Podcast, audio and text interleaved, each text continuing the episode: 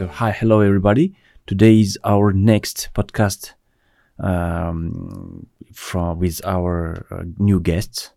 His name is Shwetal Kumar. He is the CEO and managing partner of Startup Scale 360, which is a startup ecosystem builder based out of Dubai. Hi, Shwetal, and welcome to our podcast studio. I know that it's not your first visit in Uzbekistan, and every time you come, you are visiting Uzbekistan for see the development's local Uzbek startup ecosystem.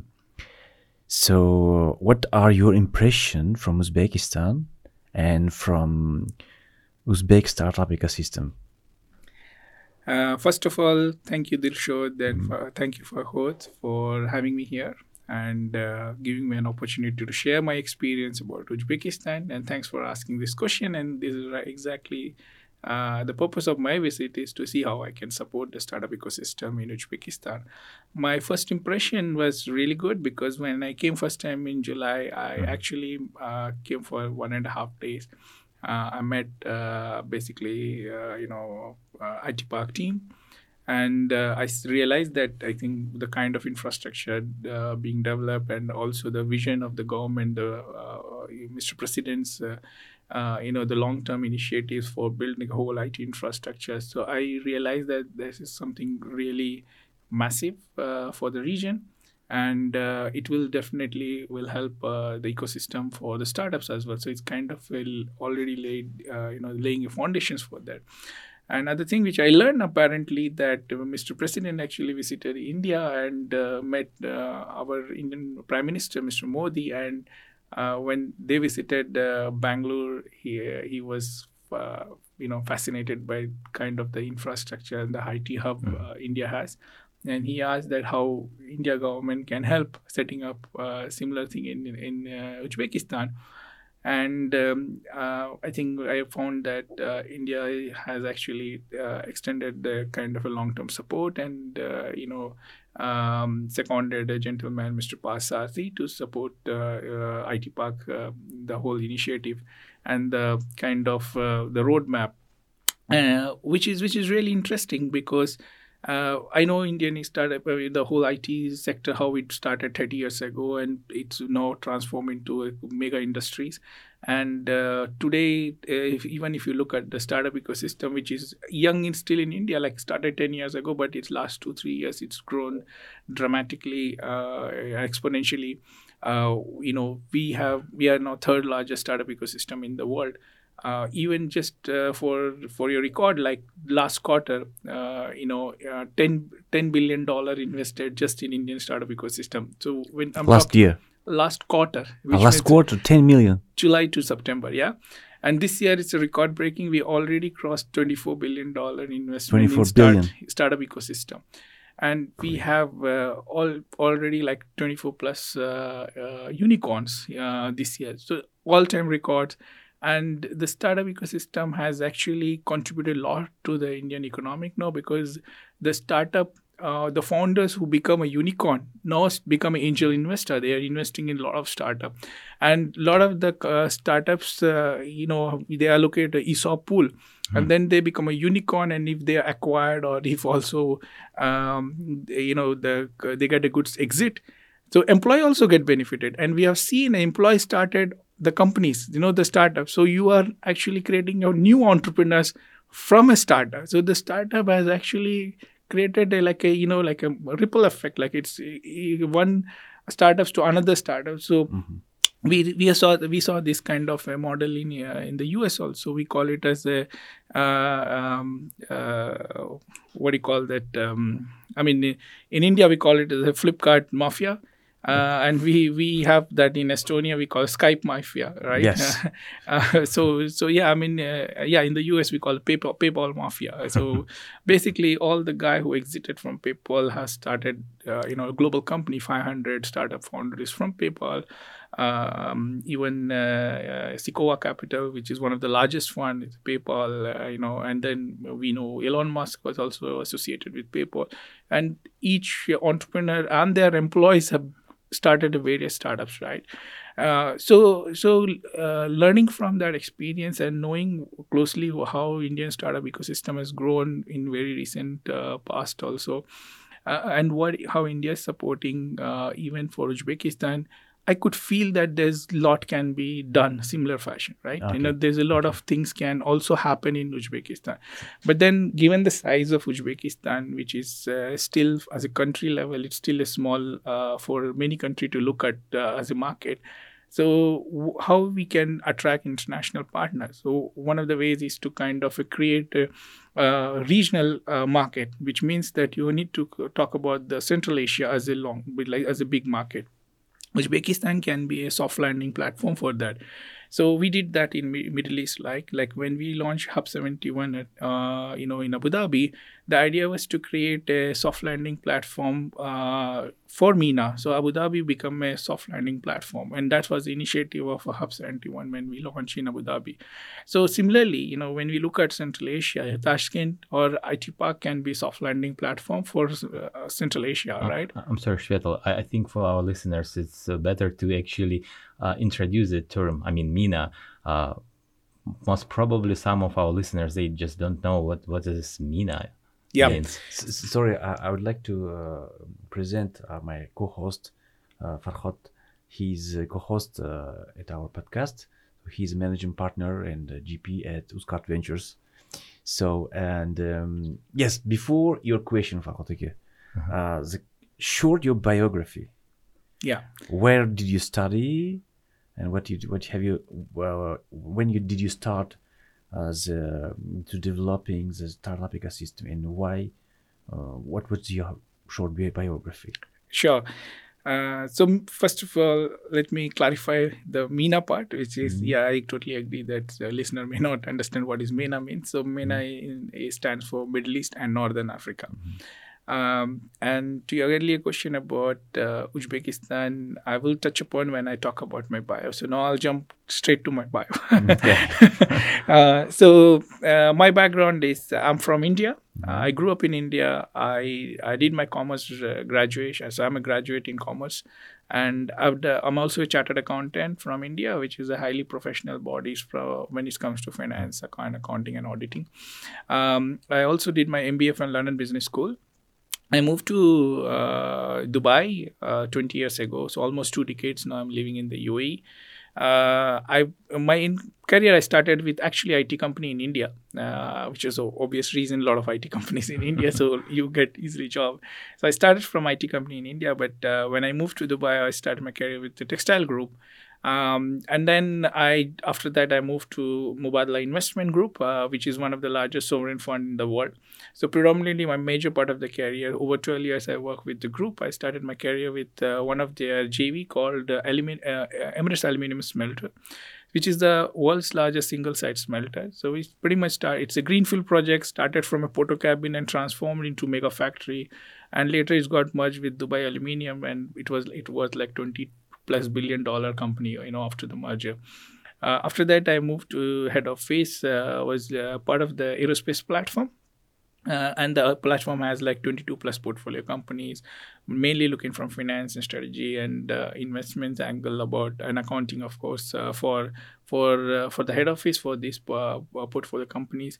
And then I was part of a JV between Mubadala and G Capital. I don't know if you know, G had a capital business a few years ago, which G decided to kind of close the business, and they sold it to, I think, Apollo Asset Management globally.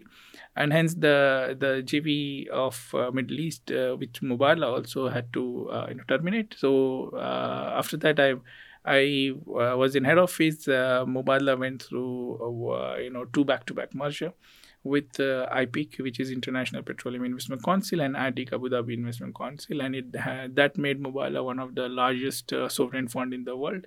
Like I said, $250 billion and above asset under management. And then during those period, I was like appointed as a head of financial governance, because governance was very important during that merger time. In between, I was seconded as a CFO for healthcare assets. Now, from those large investment, all these greenfield brownfield project, I transitioned into startup ecosystem when I was seconded to help building Hub71 along with two other gentlemen from Mubadala. We started pretty much from scratch, and we partner with international. Shwetal, it's quite drastic, switch from the one of the biggest sovereign fund being the head of finance, like vice president of finance, and switching to the venture ecosystem, venture investment. Quite drastic change, quite drastic switch. So can you just touch upon that switch, because it's quite impressive? You just achieved so many things in your life, being a head of the finance, one of the biggest sovereign fund, and then you just switch to venture investments. So what makes you do that? So I was, of course, vice president finance for Mubadala. After that, when I started with Hub71 project, I think that was completely give me a different perspective of looking at the startup ecosystem and the whole entrepreneurship, innovations, creativity. Honestly, I realized that ecosystem in Middle East itself is young and it's fledgling, so there's an opportunity to look at how to support startup, primarily. When we officially launched Hub71 towards the end of the year, it was a big question for me to, of course, I had to go back and my secondment got over, to continue or to basically look at, continuing in the startup ecosystem, or basically look at different projects, or possibly look at different job, right? But for me, I like the ecosystem, but so it was a big question. So I got a good support from my family to take this jump, to leave the job and actually start something of my own. Thanks to my wife, thanks to, my friends and family who supported me, and they said, of course, I always wanted to be an entrepreneur, to do something. By the way, I started one startup, 4 years ago. In MENA? Yeah, and launched in India, actually. It was basically a startup I wanted to... it was more of a social, initiative to kind of support, people of determinations and... the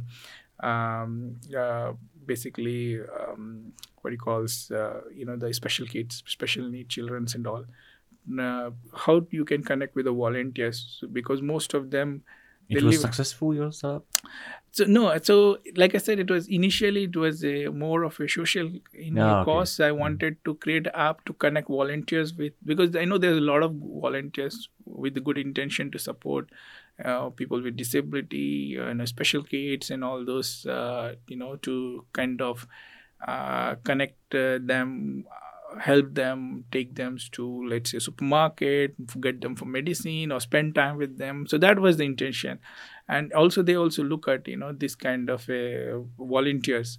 And some of them live in isolation, depression. So I thought it's a great way to connect through technology. They can find volunteers. Where is that? And I know there's a lot of really good people with good intentions to help such kind of people, not just necessarily people work for NGOs. In fact, apparently later found that, more than NGOs, there are actually other good people in the world, I launched in India because I wanted to test everything about the kind of, the crime, what people can think of, all those aspects is possible to test in India, So I launched in India. It was successfully launched. It was working good. But then... when you are working full-time job, and especially for large organization, and at the same time for a startup, and that too, it was initially I never thought of making money. It was meant for supporting society. And then people were saying, no, you need to look at some monetary angle. And I didn't even think of even raising capital, because I was in a comfortable job. I was getting a handsome salary. So I was managing myself, Okay. And I didn't honestly look at from kind of taking it to the proper scaling up business as a proper startup. But then it got a good traction initially. A lot of people were, using the app, and in especially the most of the volunteers I saw quickly joining, so which means that there was hunger for the who we can help, especially the student community who really wants to help, And especially in India, when, you know, as part of your curriculum, university, they get credit as well. If you do such thing, co-social costs, and you get some extra credit. So all this, I think it was working good. But all of a sudden, kept it for 2 years. I started seeing that some like people from Indonesia and all started joining.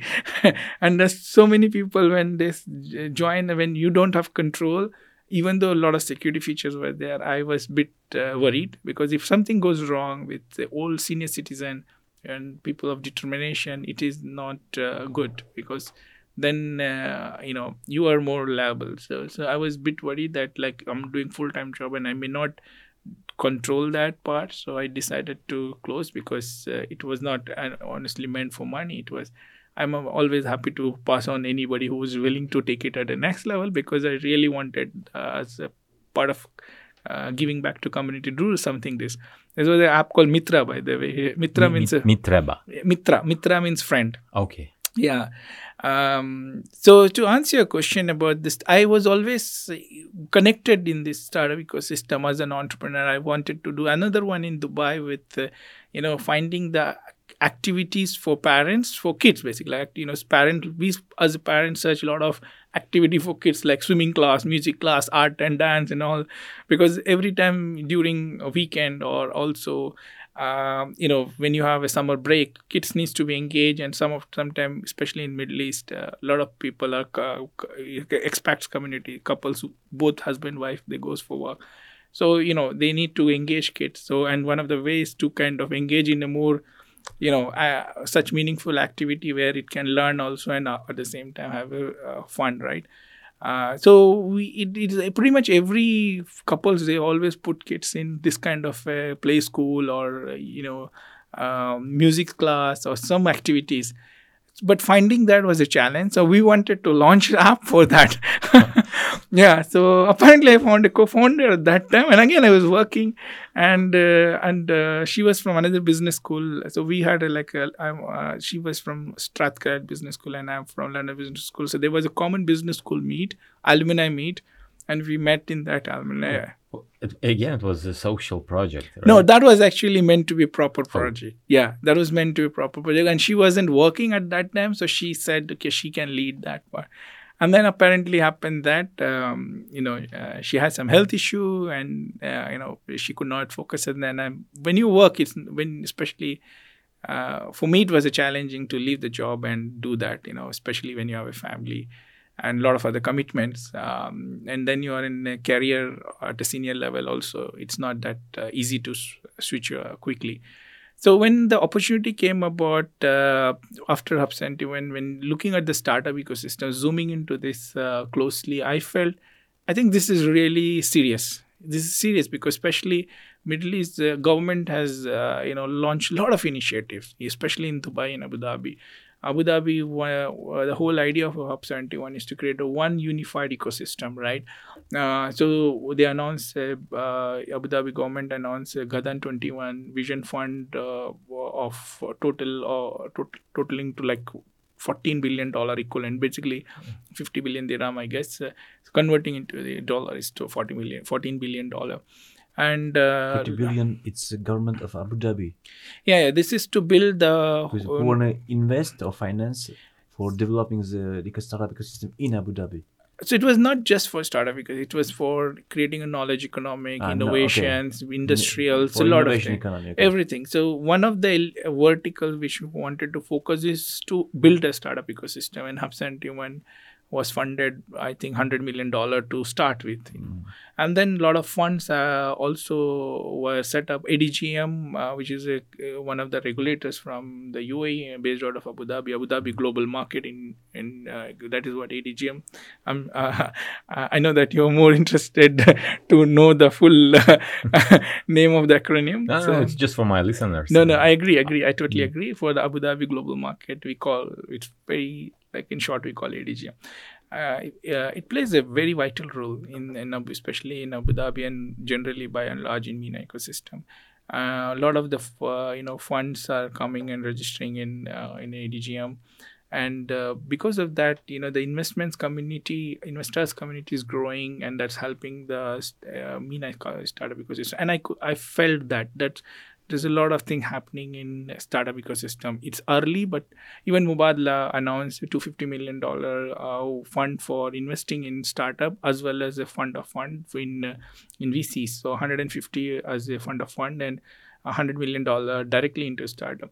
So there's a lot of such announcement happen, and that was an opportunity. So for me, it's like to decide, like, you know, to get into this on my own entrepreneurship, which I always wanted to start as some startup.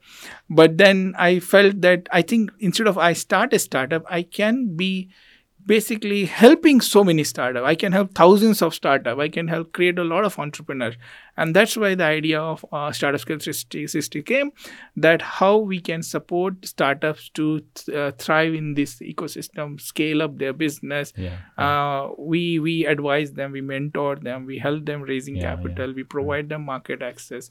That's one side. Now you are talking about Startup Scale 360 of your project, okay. And when did you launch it? And who are the founders? And you, what is your role there? I left end of the 2019. I left Mubadala, and pretty much early 2020 started this Startup Scale 360.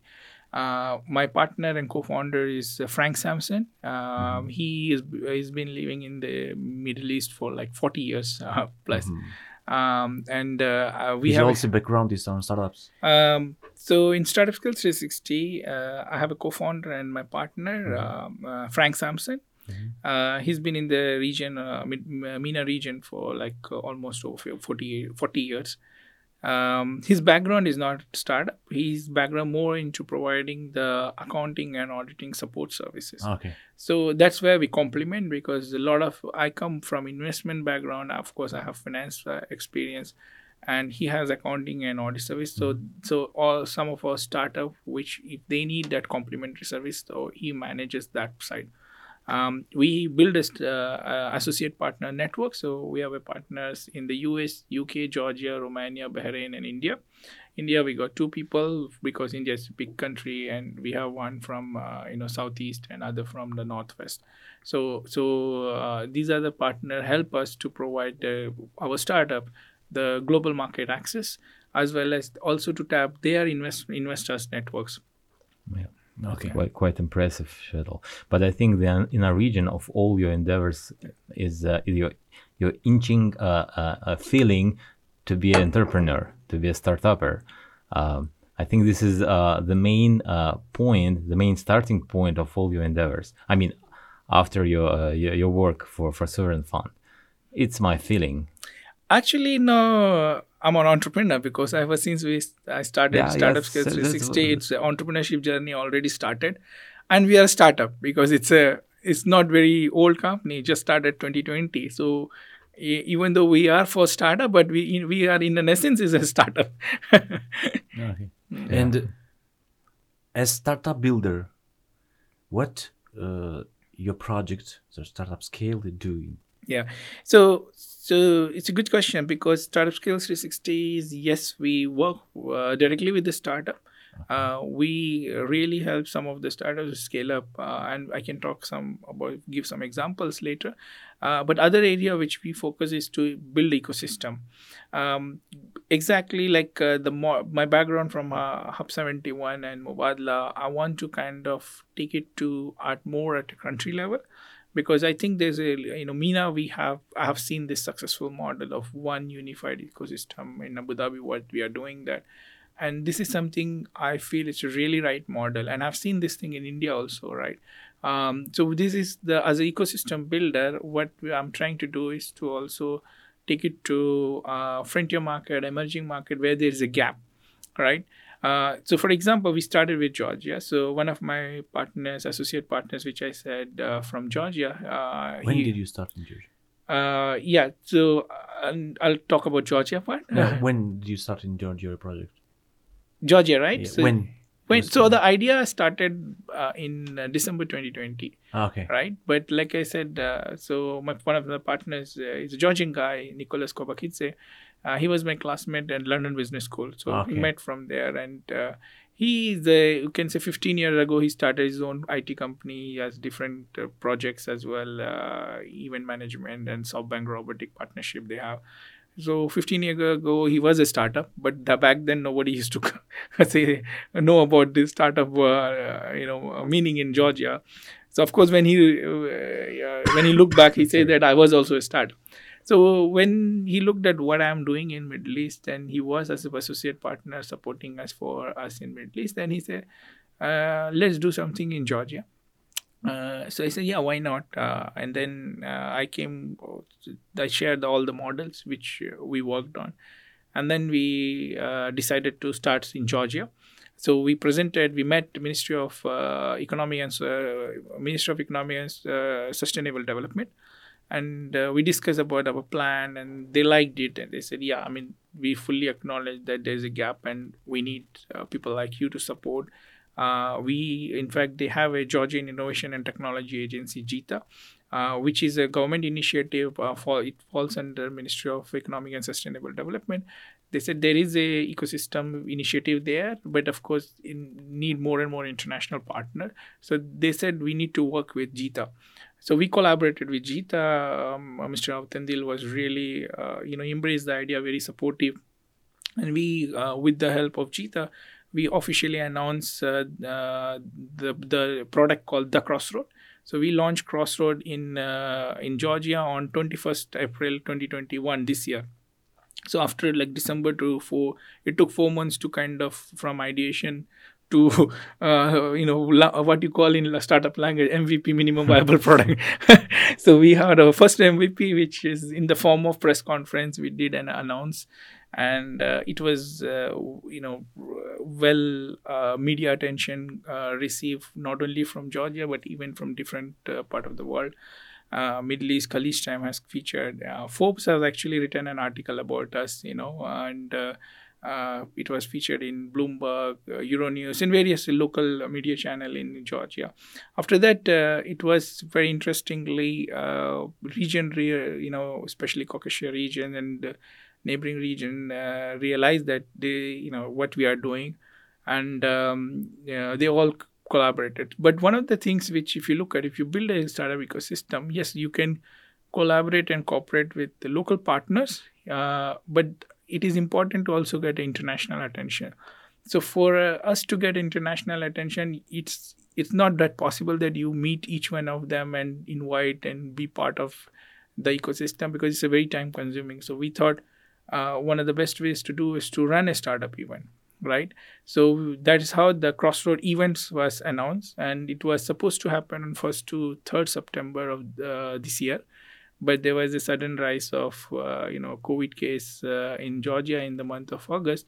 Government cancelled all the events, major events, and hence we have to move our events to next year. So it will be happening in May 2022. Mm-hmm. So the Crossroad, the product you mentioned. So can you just touch upon that product for our listeners? Yeah, so the Crossroad, like I said, we are running a startup events, one of the largest for this region. And we have a very global speakers coming for this, even speaking about their experience. Okay. We have a speaker who's talk about regulations. We have a speaker who's talk about the investment landscape. We are speaker about the women empowerment and various different space tech, agri tech, fintech, ed tech, different topics. We have it. Why we are doing is that so that those international partners, they may see potential in the Georgia, and Georgia can be a central hub for Caucasus region. And even though the population is small, but Georgia ranks number 7 in terms of ease of doing business. So it's easy to start company and you can pretty much access that market, right? So that is why we thought running an event can get international attention. Okay. That's quite impressive. Thank you. And you're based in Dubai, mostly. Yeah. So what are the main characteristics and the trends and dynamics of MENA or Dubai startup ecosystem, and how do you see the differences from our local or Central Asian startup ecosystem?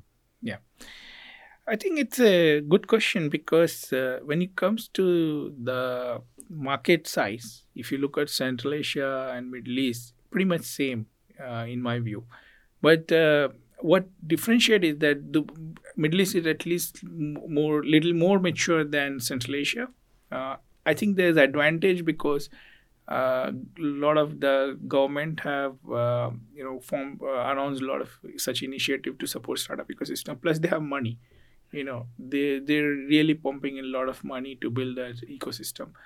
Now, there's one thing which I really like from Middle East is that there's a cross-border investment happening. So we see they don't care whether the startup from Egypt or from Kuwait or from UAE, because they look at this as a great idea. They're solving a great problem for the MENA region.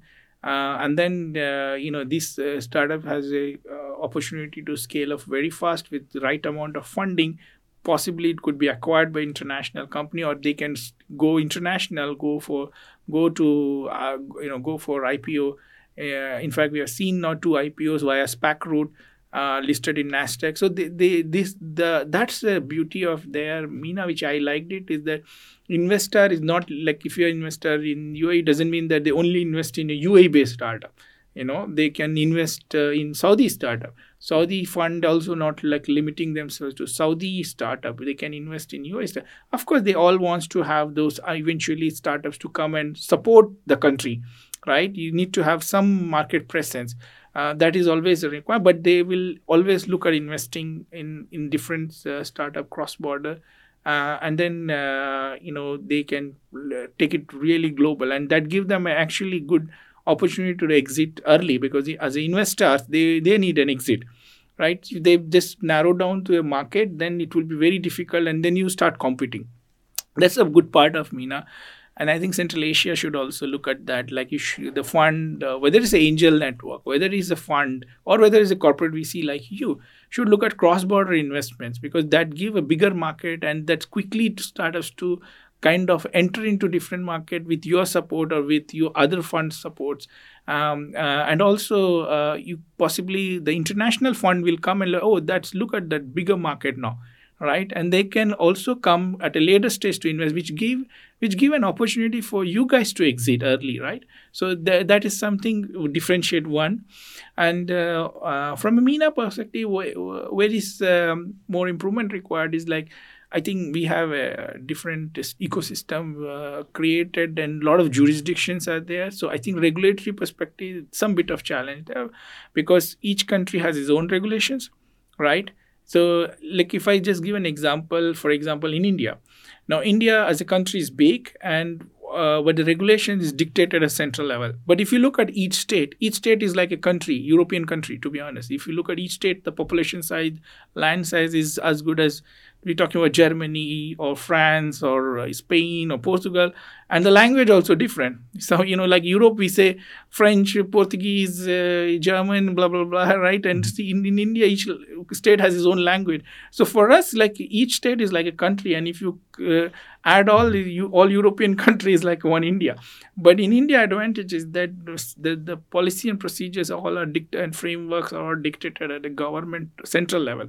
And the state government can have an additional policy to support startup ecosystem. So, the startup can move freely. So, which means like you are moving in different European country freely, right? It's the bigger market it become India. Whereas when it comes to Middle East, what happened is that because we have so many countries connected very closely to each other, it's not far from, you can literally fly in an hour to all this region. But each country has its own regulation. That become a sort of a roadblock for startup to enter into the different market because of regulatory restriction. Mainly where the startup is regulated. When it's let's say fintech startup, or if it is a mobility startup, some those startup where there's a regulatory intervention required, the expanding if there is some sort of a bottleneck. So, it's not really bottleneck. I would say it just slow down the process. Of course, they can always find a solution, but you have to always go through all these regulations. Even healthcare, for example, every in fact, sometimes within a country there are 2 or 3 regulators. So you have to, even if within a country, one city to other city, you have to pass through all those regulations. So sometimes if there are too many this kind of regulatory hurdle come, it's become difficult for startup. So that is something I think needs to be addressed in my view. Yeah. I think we need to actually put some comments for our audience. Shwetal actually met all crucial players of our investment ecosystem, I mean, here in Uzbekistan. And that's why he just jumped through the... He met all of them, and he already knows what is some regularity, pitfalls, some bumps in that road. And I want to just kind of step back just a little and just to touch upon that issues, you know, because after meeting all these players, of course, you got some impression or some thoughts, what should be done, what should be tackled, first of all, for improving our local investment ecosystem. So this, I think that will be like more direct concern for our audience, how we should tackle those pitfalls, how we should actually correct those bumps in the road. Yeah, no, I think it's a valid question and pretty much, aligned with what just Dilshod asked about the comparison between MENA and Central Asia. So I think there's similar, I feel there is a similar challenges when it comes to the, cross border. So because of the different regulations and different players are involved. But here the one good thing is that there's a still early stage. So we all can work together, and Uzbekistan, in my view, can be a great soft landing platform because we have a good IT park. And of course, Kazakhstan has also Astana Hub and AIFC. So there's, people of all this country can collaborate to create kind of a one ecosystem.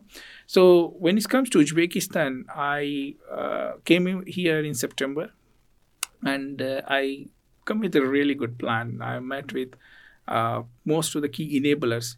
So we have a framework. We framework is when it comes to ecosystem in general, we say the key stakeholder for this ecosystems are government, regulators, accelerator, incubators, venture, basically investors community, academia, mentors, thought leaders, or innovation hub, and generally the service providers. So this is a framework which we have, which is basically are necessary for supporting startups, right? So startups should be surrounded by this.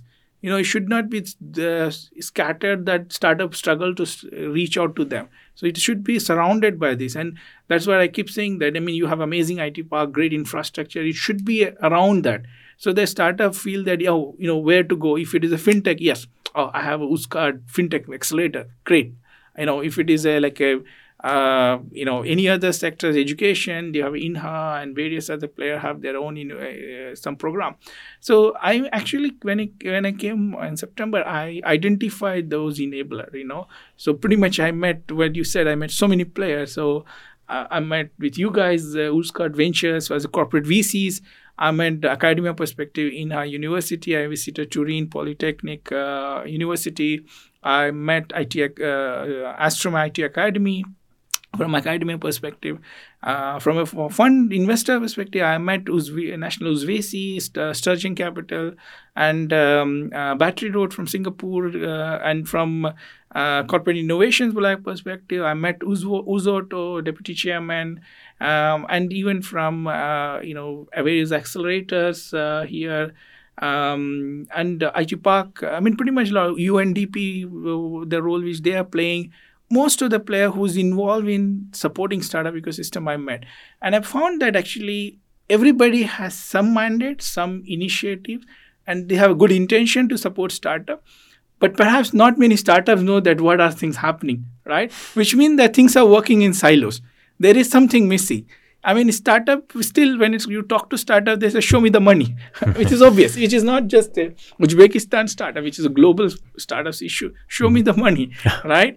But it's not always about money. It's all about, you need a lot of handholding for startup. You need mentoring, coaching.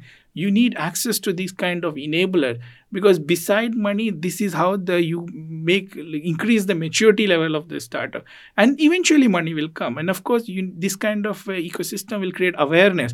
You get more and more angels to come and participate. Fund will look at, okay, there's something happening. This look like vibrant ecosystem. Why only this player looks like great startup, you know, and then they look at coming to this region.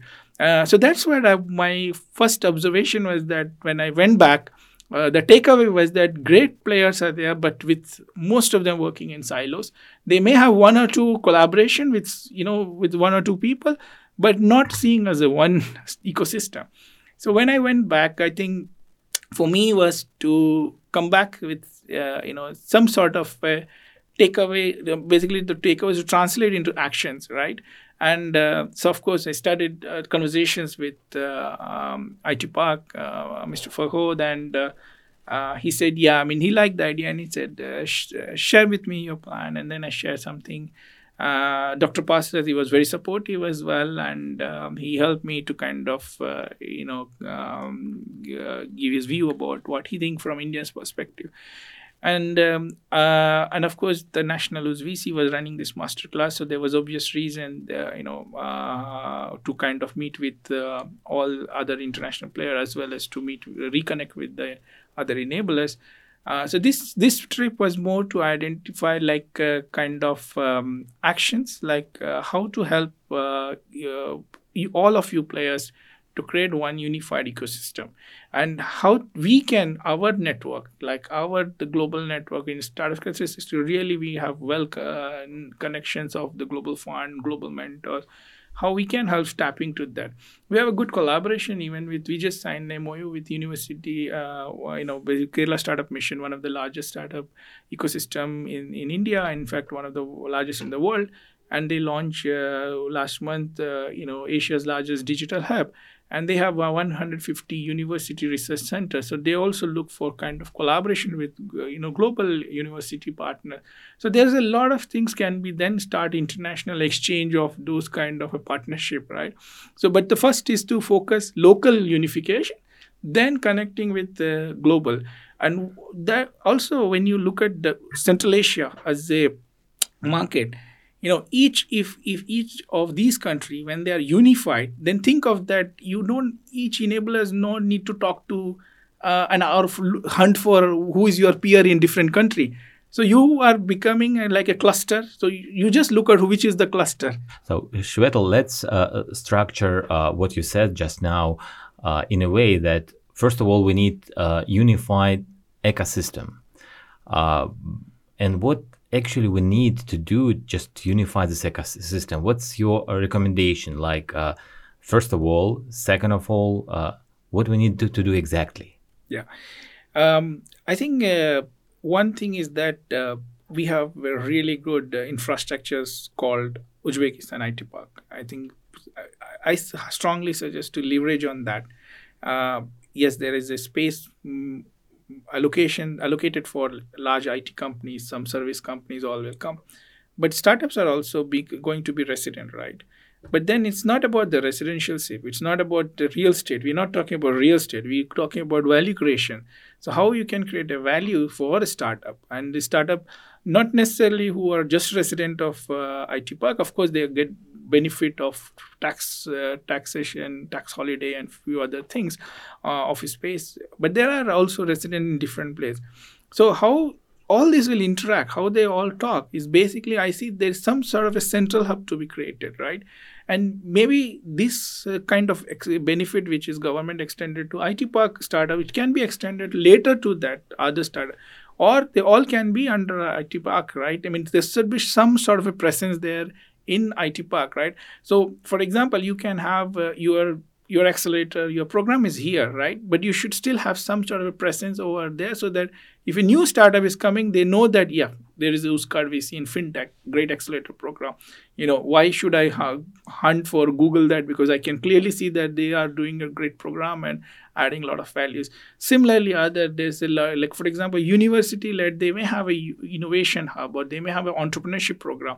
But the startups need some sort of a, young students, there are two ways they can benefit. Once the students can go as interns to IT Park or the startups, and they can learn about what startup is doing, what sort of the idea is created. Plus, they can then they create their own idea. They can be later transformed into a startup, and they can be registered at IT Park or other ecosystem which is supporting startup. So what I'm saying is that yes, IT should leverage on IT Park, and all parties should see how they can support as a key stakeholders or enabler of those working together for that one unifications model. Basically, the common platform for all players, right? Yeah. It's a more become an interactive platform, and startup will as soon as they enter there, they say, for example, I have a mobility thing. There is a great Turin Polytechnic University has a great facility for mobility. They have innovation lab in collaboration with Uzoto. And for example, UzVC Fund of Fund. If your fund come, they need to know that, okay, who could be the LPs? I know they can be there, and if a fund is also part of the ecosystem, so startup doesn't need to really look for this investors, because they know that their fund is already there, office there. They can just knock the door and pitch, or get more easy access to at least share their ideas and get a early feedback, because a lot of time startups struggle in raising capital because they don't get their feedback on time. They spend a lot of time in first of all identifying an investor, and then when they pitch they get a late response, and then they get a response, the time is over most of the time, the competitor come with the new idea, and they might overtake their ideas, or they can basically launch something new similar products, right? So I think it's a feedback giving on right time is important, which is all can be created if you are in one unified ecosystem, not necessarily from fund, it can be any other mentors or corporate or anybody can provide the good feedback on time. Yeah. Thank you Shwetal. My question is about the role of government. So you have mentioned that the government of India and the governments of MENA countries, they are spending a lot of money to support startup industry. So, in your opinion, in your view, what should be the role of the government on developing of startup ecosystem? Yeah, I think government has to play a bigger role, because it is nice to have, or it's a crucial role. It's a crucial role. In my view, it's always a crucial role. It's not nice to have, because you cannot leave on private players to start something and then government come and say, okay, well, let me fix it.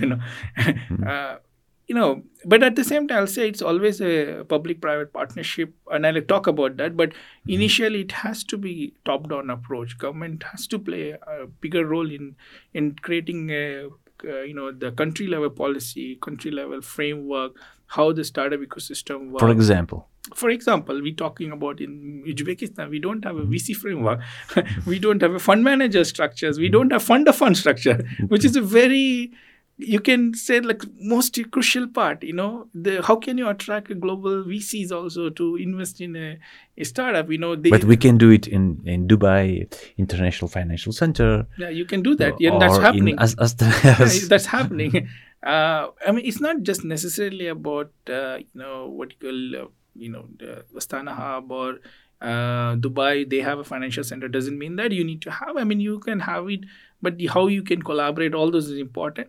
But what I'm saying is that the framework is important, because it's not just about the setting up or registration part. It's all about the certain terms and conditions that has to be investor friendly. It has to be startup friendly, right? So those things has to come from government, right? Yeah. So the regulators plays a bigger role when it comes to fintech now, financial centers, or I'm assuming Ministry of Finance here has to come with some sort of a plan. Similarly, if you look, we're talking about different startup doing electric vehicle, EV charging infrastructure. Now, this requires intervention of Road and Transport Authority, right? Now, some startup is literally coming with amazing idea in the healthcare sector. I don't know, in Dubai before, the pharmacy delivery was not allowed. You have to go with prescriptions to pharmacy to get your medicine. Now here, for example, Azanaptika were delivering, like they have like 800 plus pharmacy, which is great. But in depend on country wise country, they have to change the regulation. Now Azanaptika is coming to, they are already in Dubai, by the way. And the first condition is to have the proper regulation in place. Yeah. This is the must and foremost. We should have it first, and then we can actually attract investment abroad or something. Did I get you right? Not really, because what I'm saying, the government level of initiative of building, startup ecosystem with right policy, procedural frameworks are important. But sometimes at regulations, like specific sector, you cannot anticipate what's going to come. It's not always happen that, okay, you think that, oh, there will be great disruption going to happen in mobility and let me think about that. So sometimes what happens is that disruption happen and regulation change, right? Which is okay. Like, for example, a lot of countries were not prepared about the drone infrastructure. Drone were flying left and right. There was no regulation, but drone company were like fledgling. Shwetal, but we need to have, first of all, the disruptive technology. But in order to have disruptive technology, we need to have some technology in place. Something should be started. So what should we do to start something, I mean, if you are linking with the questions with the regulations the technology, and I think it's always a chicken and egg case. Yeah, but that's my question. What should be first? I mean, what we should do first? Yeah, I mean, when I say specific sector things, I think it's if you know different country has some regulation change and it is friendly for your country and it will help startup, then look at that and immediately introduce. Right? But sometimes even if it is not been introduced because it was not thought through or it may not be immediate necessary, but if any startup in the region is expanding in that specific sector and that required regulatory intervention, so regulator should not go and penalize the startup, Okay. Not yesterday there was a lot of discussion in the VC masterclass about prosecution. You should not go and prosecute startup because the startup is not there to do here something illegal or criminal. I mean, this is the model successful elsewhere. It's just that because of regulatory tightness or hurdle, they are not able to do that. So this is the cases where regulations needs to look at a change. So sometimes it is like a postmortem effect, right? You disruption happen and then regulations come. But a case where it is possible for regulator to look at because there is a successful model happening, working in a different country. For example, fintech, if you take, there's a lot of peer-to-peer payments happening, digital banking, wealth management, remittance. There's a lot of regulations are already there. Singapore is amazing in that aspect. UAE is changing. Even India has really one real good regulation. US, UK, London has great regulation. So their best practices are there, right? So can we adopt? No, and that's something which government can look at. Can we get a startup? So it's like sometimes what happens, okay, I create regulations, but there's no startup. So what's the point, right? But sometimes startup will come, but you don't wait for that. So it's all important. It's a priority things. Is fintech is my priority or not? If it's country level my priority, I think I should, as a government, they should say, let me look at that.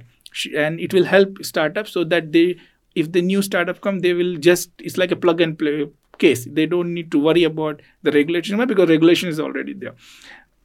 Sometimes there's no regulations, but startup is there disrupting and already started functioning. So we call it as what's the market principle?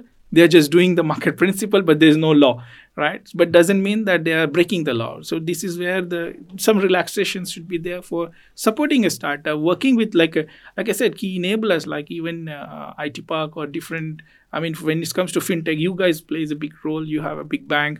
So all those should kind of collaborate, do brainstorm and say how we can support. There's a startup is there. They are doing. It is not really favorable or let's say it's.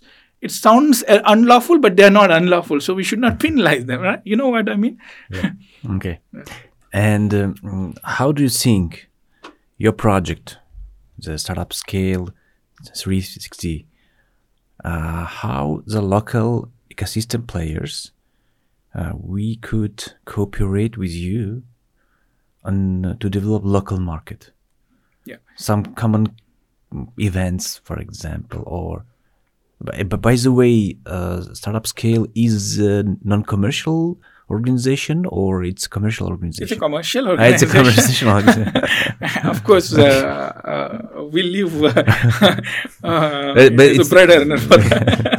Show me the money first. No, we don't come with that attitude, because we believe that, you know, if everyone comes with that, then you're not just doing justice for startups. No, it was just a question. Yeah, but of course, I mean, there's a lot of pro bono things we do, you know, like I'm mentor of so many startup ecosystem, Kerala Startup Missions, In5, Founder Institutes, which is one of the world's largest pre-seed accelerator, Village Capital. I mean, there are pretty much so many share and input in Hungary also. Like I'm mentor to a lot of ecosystem, and I like to help them, you know, of course, looking at my own bandwidth and appetite to support as much as possible.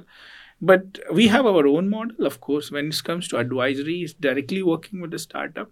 We have our own consulting services, because we clearly work on a scope of the work, what they need, and then we work on that aspect.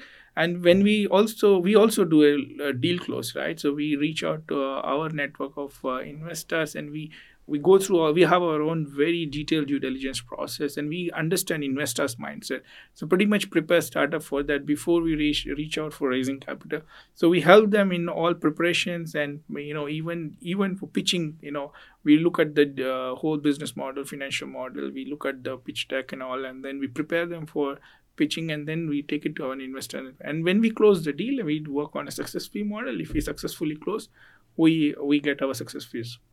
So these are the model when it comes to working on a startup. What's come to ecosystem building, of course, it's more at engagement with specific you know, partners level, that enablers level, what is their requirement, and how we can as a consultant and advisor support and help them in terms of fine-tuning.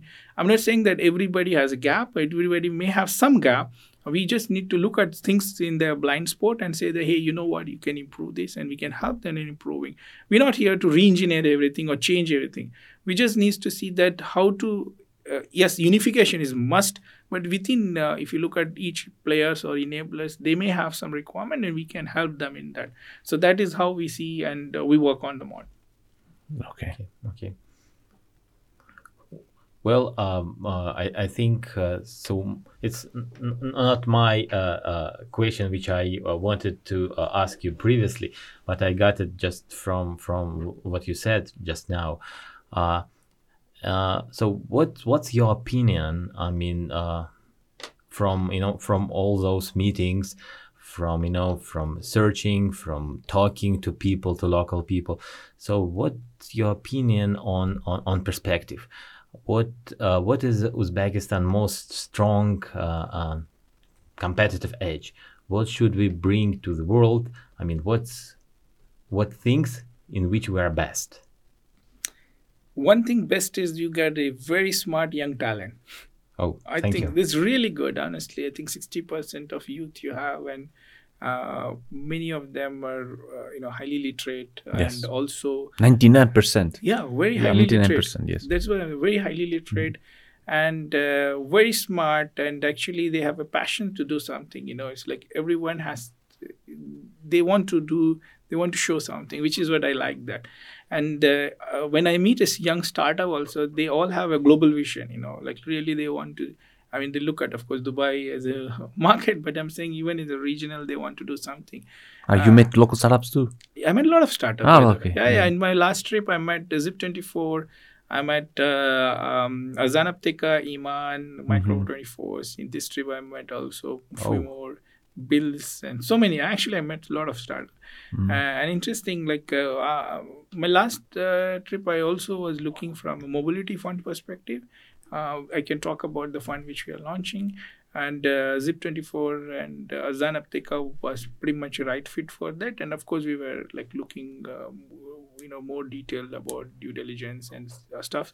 But we haven't engaged because our fund is being registered now. And Iman also, we thought it's a fintech, but there could be mobility angle because fintech is underlying theme of our mobility funds which we want to launch. So yeah, from that angle also we looked at, and otherwise from ecosystem building and supporting startup to scale up their business and take it to international market, primarily to Middle East. I was also looking at that. Okay. Shwetal, you just mentioned to me 2 days ago about your new fund that you are planning to start with your partners. The name of the fund, Mobility Fund. Well, can you just briefly tell us about that fund? What is the mandate of that fund? What's the geography? What is the focus of that fund?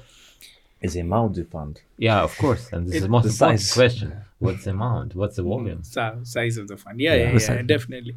So during the VC masterclass, which is organized by National VC, I introduced the fund. It's a mobility fund, but the name we're calling it as a Fifth Dimension Venture. So my partner... Fifth Dimension Venture. Okay. So this is a new fund which we are launching in Abu Dhabi. It will be registered in Abu Dhabi Global Market, but it's a global fund investing globally. What is mobility? When it's mobility means the movement of goods, service, people, or even data. And we're focusing on 4 verticals like land mobility, air mobility, sea mobility, and also the space mobility. Initially, we actually allocated 5% to the space mobility, but we realized that actually there are a lot of innovations happening in space tech. And we changed. Very interesting. We changed to 20%. And when we looked at a lot of startup, we could not find many in sea mobility. So we reduced the sea to 5. So our distribution is 60% in land mobility, 25% in air mobility, 20% in space mobility, and 5% in sea mobility. Another angle of space mobility. Today I had a meeting with Uzspace Cosmos. You met with them? Yeah. I had a good meeting with them, and they are really want to focus and create Uzbekistan as a space tech hub.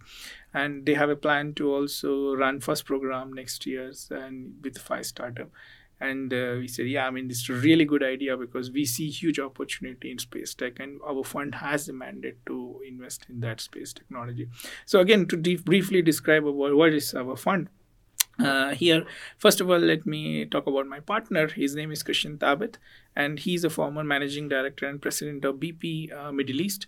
And so BP is a British Petroleum Middle East, and he was also, I think, president of aviation fuel of BP. At the moment, he's an advisor of BP Venture. BP Venture is one of the largest corporate VCs, and he's also looking at the Launchpad. Launchpad is a private equity side of a BP Venture. They come more at the growth stage investment. And also the Catalyst. Catalyst is an accelerator program which is meant for early pre-seed, seed level. And that is a collaboration between BP and Masdar in Abu Dhabi. So he's involved in all those. So he's also come with a very strong corporate experience, oil and gas, energy, mobility, and also he has experience in investments. And I come from, of course, from Mubadala and other Hub71 startup ecosystem building. So we complement. So about the fund size, it's going to be $100 million fund. It will be registered. But you mentioned 200 million. No, it's 100 million. Oh. Why we cannot go more than 100? Because our ADGM, Abu Dhabi Global Market, has a restrictions. If you have to first set up 100 million, if you go beyond that, it has to go for special approval. And because we are a first-time fund manager, I think for us it makes sense to go with 100. In fact, First, we thought we'll start with $75 million, with $25 million green shoe options. But when we look at the mobility space, it's like an ocean. It's a huge space. You don't need general fund. You can be just a mobility fund. So we increased to 100 million. And then when it comes to, like I said, the mobility is massive. We are going to follow the mega trend model. And that means it's required generally the market required a long-term growth, and these are the transformational force which actually in mobility will go in next 10 years. Some of them are technology breakthroughs, the demographic change, and also the innovation, the 5G technology, EV ride sharing, shared economy, autonomous vehicle and, the mobility as a service. These are going to grow dramatically. And because of mobility, there will be a lot of software going to be involved, which means there's a focus on cybersecurity. Yes. So we will be even investing in a cybersecurity company which focus on mobility. Oh. And then as a mobility as a service, the fintech is the underlying thing because fintech will play a big role. It will enable, it will enable in mobility. Clean tech, clean energy, like I said about the EV vehicle, battery charging, storage, all those in the mobility is more of a clean energy. So clean tech is also our underlying thing. And the deep tech, of course, there's a lot of data will be generated in this space. So we are going to look at AI, robotic and all, blockchain, all within that space of deep tech. These are the sectors, like I said, the mobility within that, there are a few underlying folk theme which we have it. And the fund will be allocated among seed stage to Series B. We feel that there is a gap in this space because especially starting from Middle East, we have a lot of Series B and above big investors, sovereign fund and large fund are there. And below seed stage, we have some good accelerator program and some early stage investors are there. I think the middle area where we feel we can fill the gap. So our minimum check size will be like starting from $250,000 from seed stage to $1 million. Pre-series or series stage can go up to $1 to $3 million, and then Series B can go up to $5 million. So of course the major portion will be towards series, pre-series A, Series A.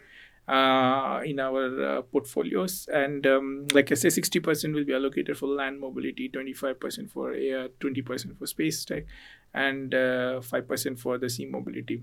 Yep. So what's about geography focus? Yeah, it's a good question. I forgot to mention.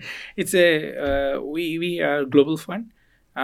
We just chose Abu Dhabi as our home. It will be domiciled there because. Our LP networks are very strong in Middle East. So we want to start with raising capital from Middle East LPs. We want to do first close from there, and we possibly would invest more from identifying in Middle East startup. But because it's a global fund, we want to go with the global investors. And at a country level as well, we want to approach them if the fund of fund or large corporate or investors invest in our fund. We are happy to recycle that money back to the country by investing in their startup. Like for example, if when we looked at Uzbekistan's few startup, we can invest in Uzbekistan startup, and if we can have a fund as LP who join our fund, then we can recycle back to the country. So what's about if you're not going to have anybody, any Uzbek LP on board? So what's about that case? So it's like I said, fund will always have a LP to close. We need to close somehow. Okay. So most of the time it's like who is our anchor investors, and who predominantly the anchor investor will have presence in your board as well as in your investment committee. So when it comes to the investments in the area where when you see that we don't have fund and at the same time the market seems to be small, then it has to be case by case taken because depend on the opportunity. If this startup can really is good and it can scale the business, it can take it international, they have a good regional presence, then of course we feel that they can be global. So it's all again case by case because we're not limiting ourselves to Middle East or even in the UAE. We want to look at global startups.